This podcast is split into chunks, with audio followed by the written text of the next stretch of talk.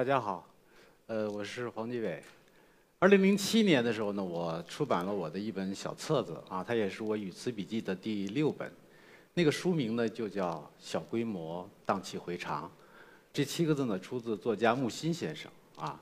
当年呢我在出语词笔记的时候，用这个名字呢，其实想表达我对流行语文的一种看法，也就是说，它可以带给我们生活很多小的乐趣和小的感悟。刚才前面两位两两位这个讲者呢，给大家讲的呢，如果用菜来做比喻呢，呃，可能就是横菜啊或者硬菜。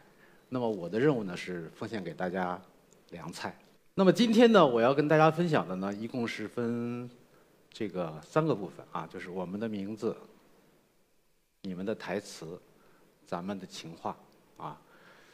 那么说到名字呢，可能在没有互联网的时候，其实我们每个人都不止一个名字，对吧？我们有乳名，有小名，然后还有大名，然后呢，你上学以后就又多了很多很多的外号。那么有了互联网以后呢，其实我们的名字就更丰富了。黄老邪是我在网站上经常用到的一个名字。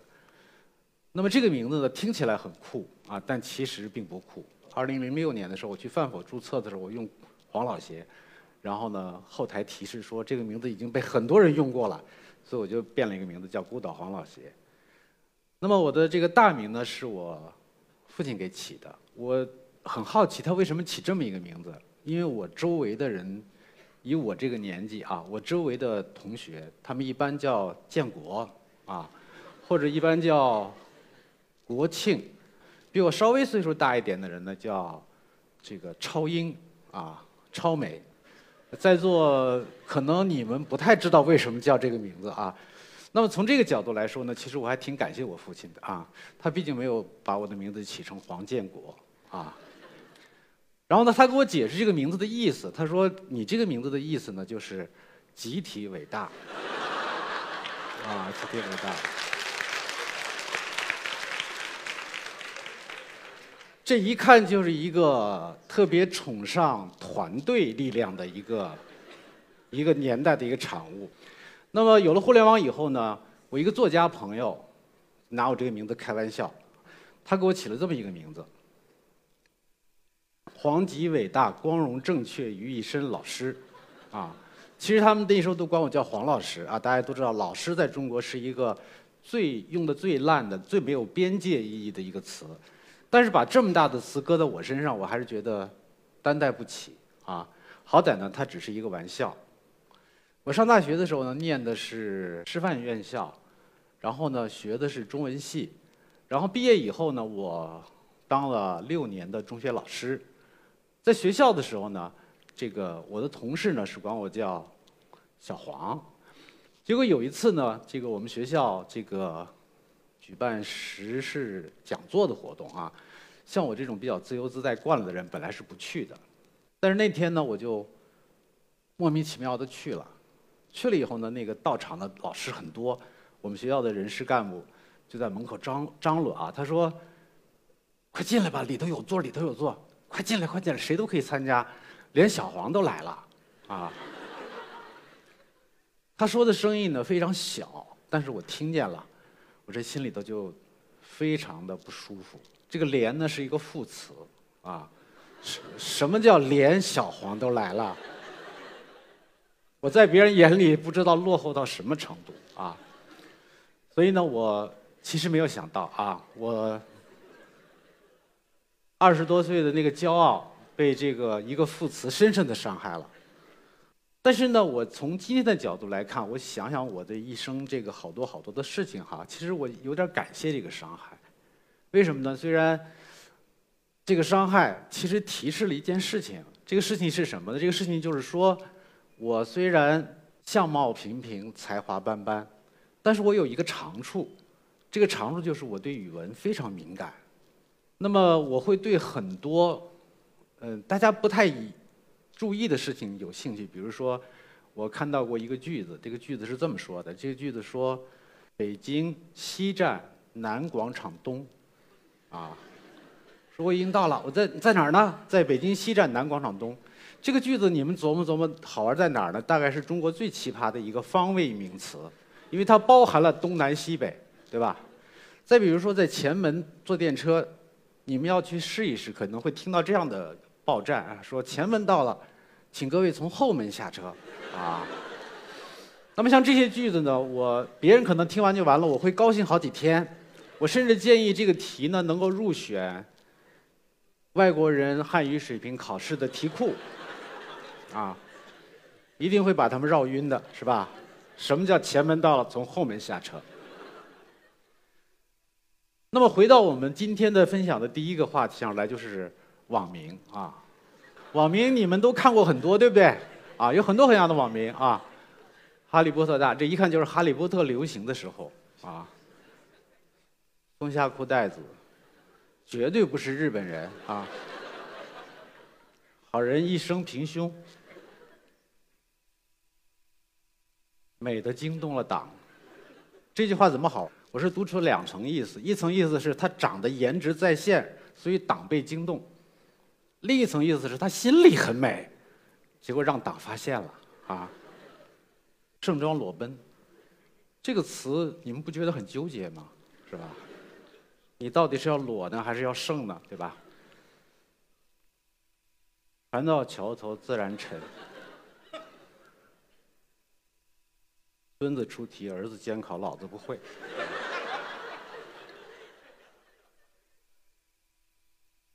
喜大普奔，终于传来学校倒闭的消息。这肯定是考试不及格，所以学校一倒闭，什么事都不算了，对吧？那么各位，我不知道你们在这些名字里头都能看见什么，因为我每一个人对语词的感受，我们生命经验的投射是完全不一样的。那么有的人可能看见了这个，简单说，看见了寂寞、空虚、冷，对吧？也有人看见了酸甜苦辣咸啊。但是我想跟各位分享的是我看见的东西啊。首先呢，我这个看见的东西呢是天真。所有网民都有一股孩子气，他把天真无邪的展现在你面前。那么关于天真呢，我特别喜欢的一句话是来自这个画家冷冰川先生。他说过一句话，他说：“天真就是希望雨落在自己熟悉的地方。”在我见过的很多金句语录当中，几乎没有一个句子能把天真说的这么天真啊。那么从这些网民当中呢，我也看见了孤独啊。孤独这个事情可能是会伴随我们人终生的，对吧？但是孤独有的时候可能是一件很坏的、很糟糕的事情，但有的时候孤独也是一件很好的事情。那么有一位作家叫齐奥朗，他说过一句话：“孤独的任务是加倍的孤独。”啊，我觉得网名其实就是加倍，就是平方啊，就是平方的孤独的平方，就好像一个人，他一个人在屋里待着，但是他哄堂大笑，啊，就好像他一个人在唱一个大合唱，啊。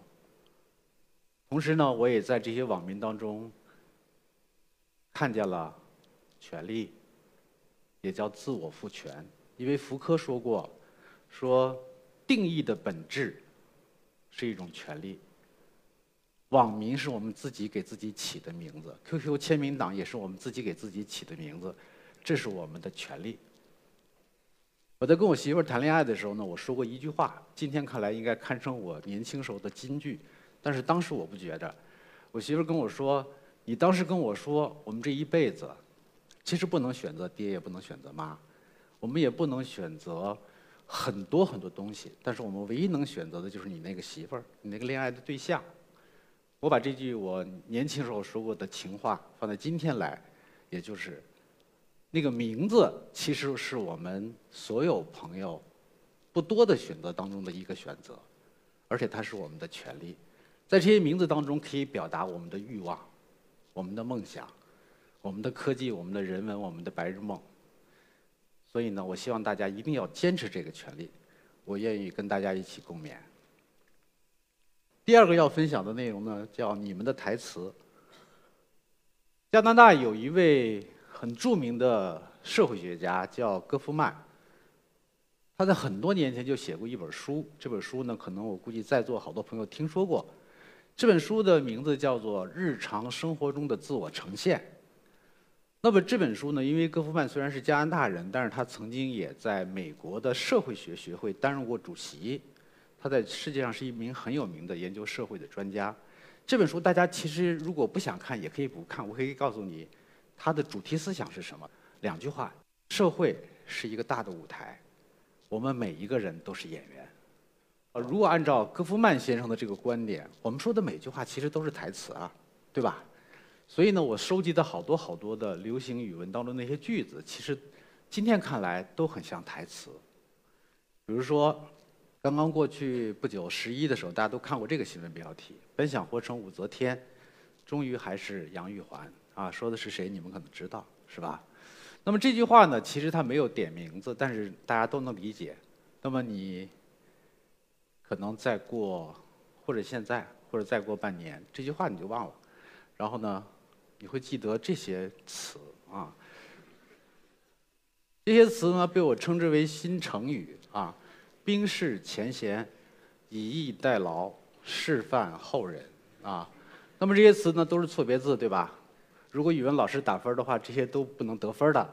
但是作为一个新闻事件，或者作为一个新闻人物，他会留在我们文化的一个角落里头，被人记起或者被人遗忘。再比如说，社会我崔哥人狠话不多啊，这个崔哥的这个崔字儿，跟上面那个新闻是有点关系的。但是呢，这个崔也可以换掉，这是二零一七年非常流行的一个句式啊。那么有人呢，这个觉得这句话其实是有争议的，对吧？这句话，这个有人说有点黑社会的属性啊，也有人说这个完全就是。职场励志鸡汤啊！你看那个人狠话不多，啊不说话光干活，以目标为导向，啊业绩完成的最好，那就是公司标兵啊。iPhone 4S 这个上市的时候，他们有句广告词，叫做“几乎无所不能”。这句话其实从如果是用英文，我英文很烂啊，这用英文说它的意思更为微妙。其实它用了一个虚拟语气，对吧？几乎无所不能，其实不是无所不能。但是北京的大爷呢，可能听不下去，啊！我在一个段子里看到这句话，扯！你给我焖个饼看看。确认过眼神，我遇上对的人。这是方文山先生给林俊杰写的一首歌词，隔了很多年以后忽然红了，啊！所有表白的人都喜欢用这句话。但是呢，网友也改过啊，把它我看过一个最悲催的改编是确认过眼神，眼里根本没有人。啊，这是我在八十年代末收藏的一个店，就是苍蝇馆的那个菜谱的前面写了这句话：本店只劫财不劫色。啊，谁知道啊，是吧？啊，谁给你的勇气？梁静茹吗？啊，这句话。如果是用文绉绉的话说，这句话听着简单，但是用了典故了啊！今天的话就是埋梗了，对吧？啊，那么这些流行语或者这些台词里头，其实，呃，我们看起来就是一句话啊，就是一句话或者一个流行语，但是其实，当它成为流行语的那一刻起，它已经就有下划线了。点开这个下划线，就是一出戏。啊，就是一出戏，是悲剧还是喜剧还是正剧，我们不太知道，但它肯定有故事。那么有的时候这种故事听着听着呢，听久了呢，我们听出了温暖，或者听出了心酸，但有时候呢也听出了尴尬，啊，又听出了就是让我们接受者产生一种非常魔幻的感觉啊。比如像这个标语啊，能引的引出来，能留的留出来，坚决不能生下来。谁说语文不是刀呢？对吧？宁可血流成河，不准超生一个。啊，那么时间愉快的过去了，现在政策放松之后，啊，口号也变了啊。虽然还是慷慨激昂，但是意思已经很不一样了。那么经济搞上去，人口跟上来，这个口号非常的官方啊。网友有一个想象，说将来也许有这个口号啊：二胎奖，一胎罚，丁克一族，叉叉叉。那么这些口号、这些标语、这些电招、这些我们生活中常见的东西，除了有历史给我留下的痕迹以外，同时呢，也给我们人生带来了很多的启迪和思考。现代生活当中，大家都知道压力也很大，我们的内存是永远不够的啊。但是通过一个语词，我们能够记住很多，啊，通过一句话，我们也能记住一个故事，诗人纪伯伦说过一句话。他说：“记忆是一种相聚的方式，忘却是一种自由的方式。”我想在信息的滚滚洪流当中，在语文的这个长河当中，大家愿意和哪些人久别重逢？愿意对哪些事永远遗忘？可以自由选择。第三部分，咱们的情话。法国有一个我很喜欢的散文作家。他的出版的中文的书我基本上都买了啊，他的名字叫菲利普·德莱姆。他在法国呢被称为细微派散文大师。他有一本书，可能大家都知道，叫《第一口啤酒》啊。他最著名的一篇散文是写波豌豆，他描述人的物理动作的那个细微，无人能比。我至今能够记得，我读他这个剥豌豆的时候。我右手的食指能够随着他的语言感受到豌豆荚内层细羊皮一样的温润和冰凉。那么，他其实描写人类的情感更细腻、更感人。比如说，他有一篇文章，散文叫做《星期天一直下雨》。啊，这篇文章呢，我们读完之后，我们就可以知道，他大致描述的是一位中年男子。现实生活中的日常，这一天可能是在下雨，这一天可能是有点无聊，这一天可能是有点心境落寞，于是他来到了一间空的屋子，然后轻轻地推开了屋门，走进空无一人的屋子，然后说了一句话。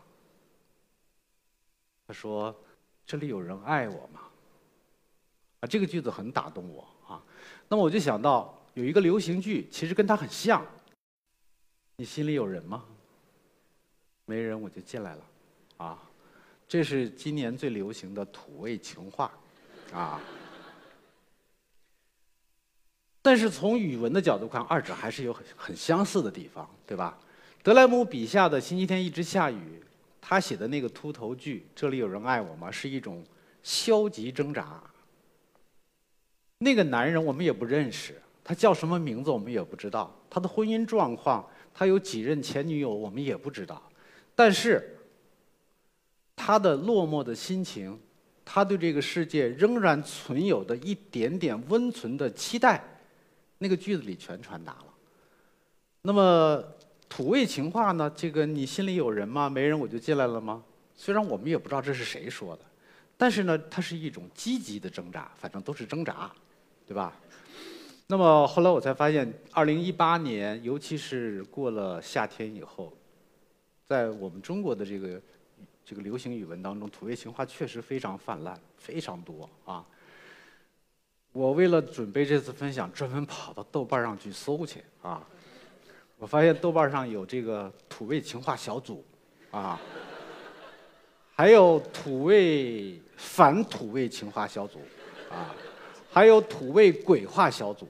啊，那么我其实通通把他们当成是热爱土味情话的，对吧？如果你们不热爱，你怎么反呢？对不对？你一定读了太多让你齁死了的那个土味情话啊，所以你才会反，对吧？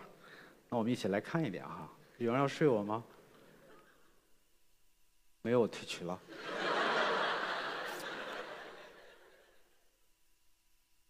见什么世面呀？见你就好了，啊。你过来，我有个恋爱要跟你谈一下，不是老板哈，不是问业绩进展啊，是谈恋爱。能问一下路吗？要去哪里？你的心里，你已经弄乱了我的心，什么时候弄乱我的床？我学尽天下的套路，只为找到通往你心里的路。每次安检总是过不去，他们说我心里装着一个你。你知道什么最冷吗？南极、北极，是没有你的地方。甜吧，有被撩到吗？对吧？甜到蜂蜜半糖的程度，对吧？那么，听这么多土味情话，耳朵真的不会怀孕吗？当然不会，啊。那么在准备分享的时候，我跟我儿子聊天儿啊，他说其实这个事儿也并不是中国才有我们叫土味情话，啊，那其实，呃，英文里有一个词叫 pick up lines，啊，翻译过来呢就是搭讪用语，啊，其实就是撩妹用语，啊，那么其实国外也有类似的这种土味情话，他给我举了两个例子。啊，我妈一直让我追随自己的梦想，所以我一直跟着你啊。还有一句，疼吗？什么疼吗？当你从天堂坠落的时候，啊。第二句我更喜欢，啊，因为它很甜。他想对说对方是天使，但是绕了一个天大的圈儿啊。想去木樨地，结果先往东大桥走了啊，然后再绕回来啊。那么撩这种搭讪用语呢，还产生了一个职位，pick up artist，啊，好多人其实对这个情话是不以为然的，啊，不以为然的。其中不以为然的一个最重要的原因呢，我把它简单的概括一下，就是三个字，就是贱，啊，就是骚，啊，就是太浪，啊。那么其实这个三个字呢，用书面语说，咱们别说的那么难听，用书面语说就是肉麻。对吧？太肉麻，但是各位想过没有？这个肉麻的评价，这个贱的评价，说太贱了啊，太那个太肉麻了。这个评价你们觉得它是一个什么评价呢？它其实是一个第二人称的评价，对吧？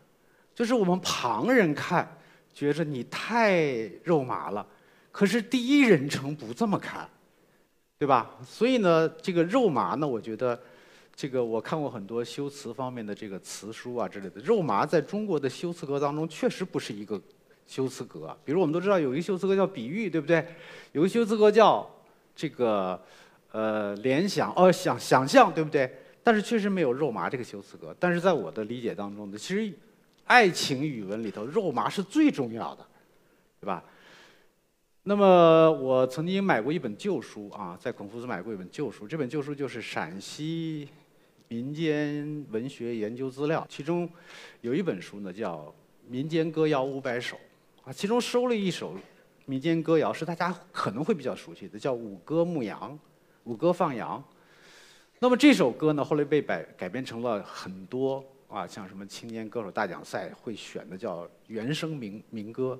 但其实呢，我对比了一下官版的这个歌词和这个民间版的这个记录，差距挺大的。啊，就是我们的官方或者是官版的这个文化当中，对肉麻一直满怀警惕啊，不收。那么我们可以来看一下啊，其中有一段：五月里来，五端阳，糯米粽子包砂糖，红糖黑糖都包上，没有五哥的舌头香，啊，这就是早年的土味情话吧，啊。那么它确实特别肉麻。啊，它确确实特别肉麻。但刚才按照我的观点，如果以第一人称看，一点都不肉麻，对吧？那么我们把脑洞打开，这个做一点点联想，我们也可以发现，其实这种肉麻是你情我愿的肉麻，是两个人之间的肉麻，它不是面对权力乳房的肉麻，也不是面对。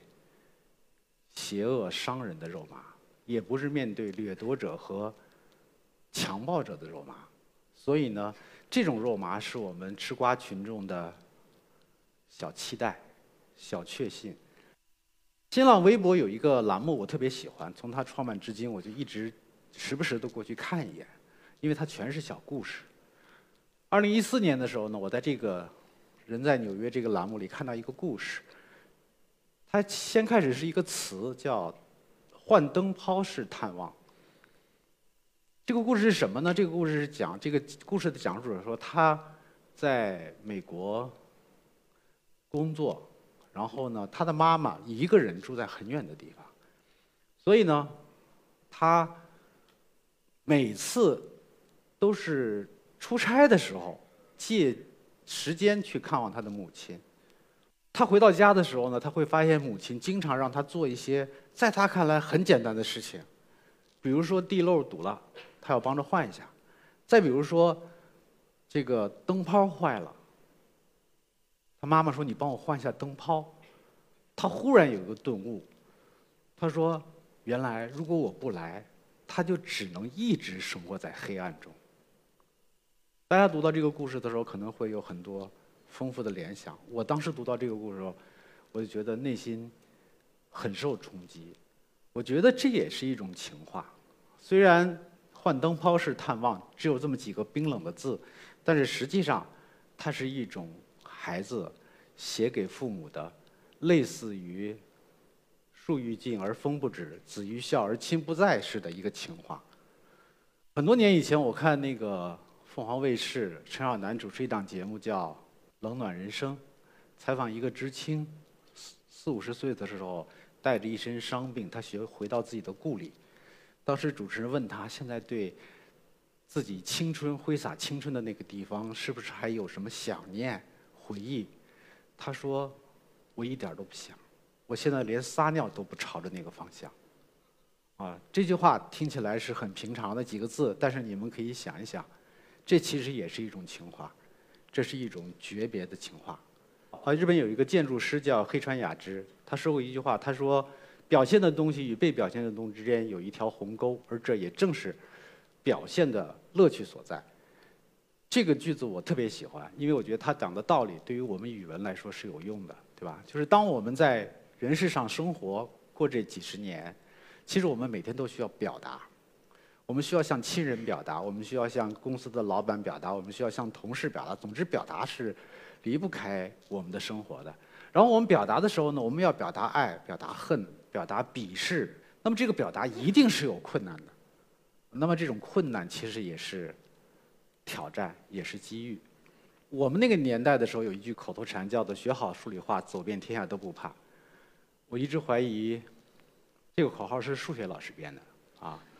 那么我想，一个人在这个世界上，就算你是一个各方面都全能的人，但如果你这个不会表达，语文没学好。我想也是一个遗憾，所以今天呢，我想替天下的语文老师啊，带他们拟一个新的口号，啊，叫做“得语文者得天下”。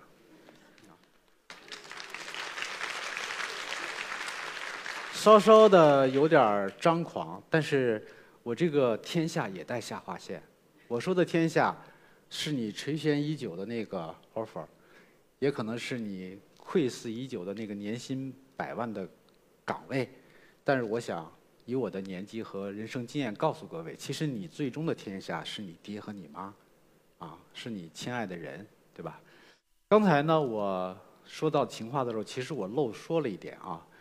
我们其实所有的东西都不是可以天生获得的，所以呢，语文其实既是伴随我们生生活的这个始终的一个武器。也是一个我们始终学习的武器啊。那么，塞缪尔·约翰逊，英国的一位著名的诗人，也是哲学家，他是英国第一本字典的这个编写者啊。他说过一句话，可能好多人都知道，叫“语言是思想的外衣”。所以，想我们在座的各位和我们每一位语文的使用者，一定要好好学语文，对吧？其实目的很简单，就是为了给自己裁一件得体的衣裳。当然需要砥砺，需要学习啊！不可一刀九百九十九级。其实呢，小朋友也会说情话啊。我在饭否看到一个小故事，就一位网友他发烧了啊，这个没去上班，然后他的三岁的小侄子给他打电话，然后电话上来就说：“宝宝，你好点了吗？”然后这个他很吃惊啊，他说：“你说你叫什么？”你应该叫我姑姑，怎么叫我宝宝？”然后这个三岁的小侄子奶声奶气地说：“我妈妈说的，管喜欢的人要叫宝宝。”那么这句话，我想借来结束今天的分享。谢谢各位宝宝。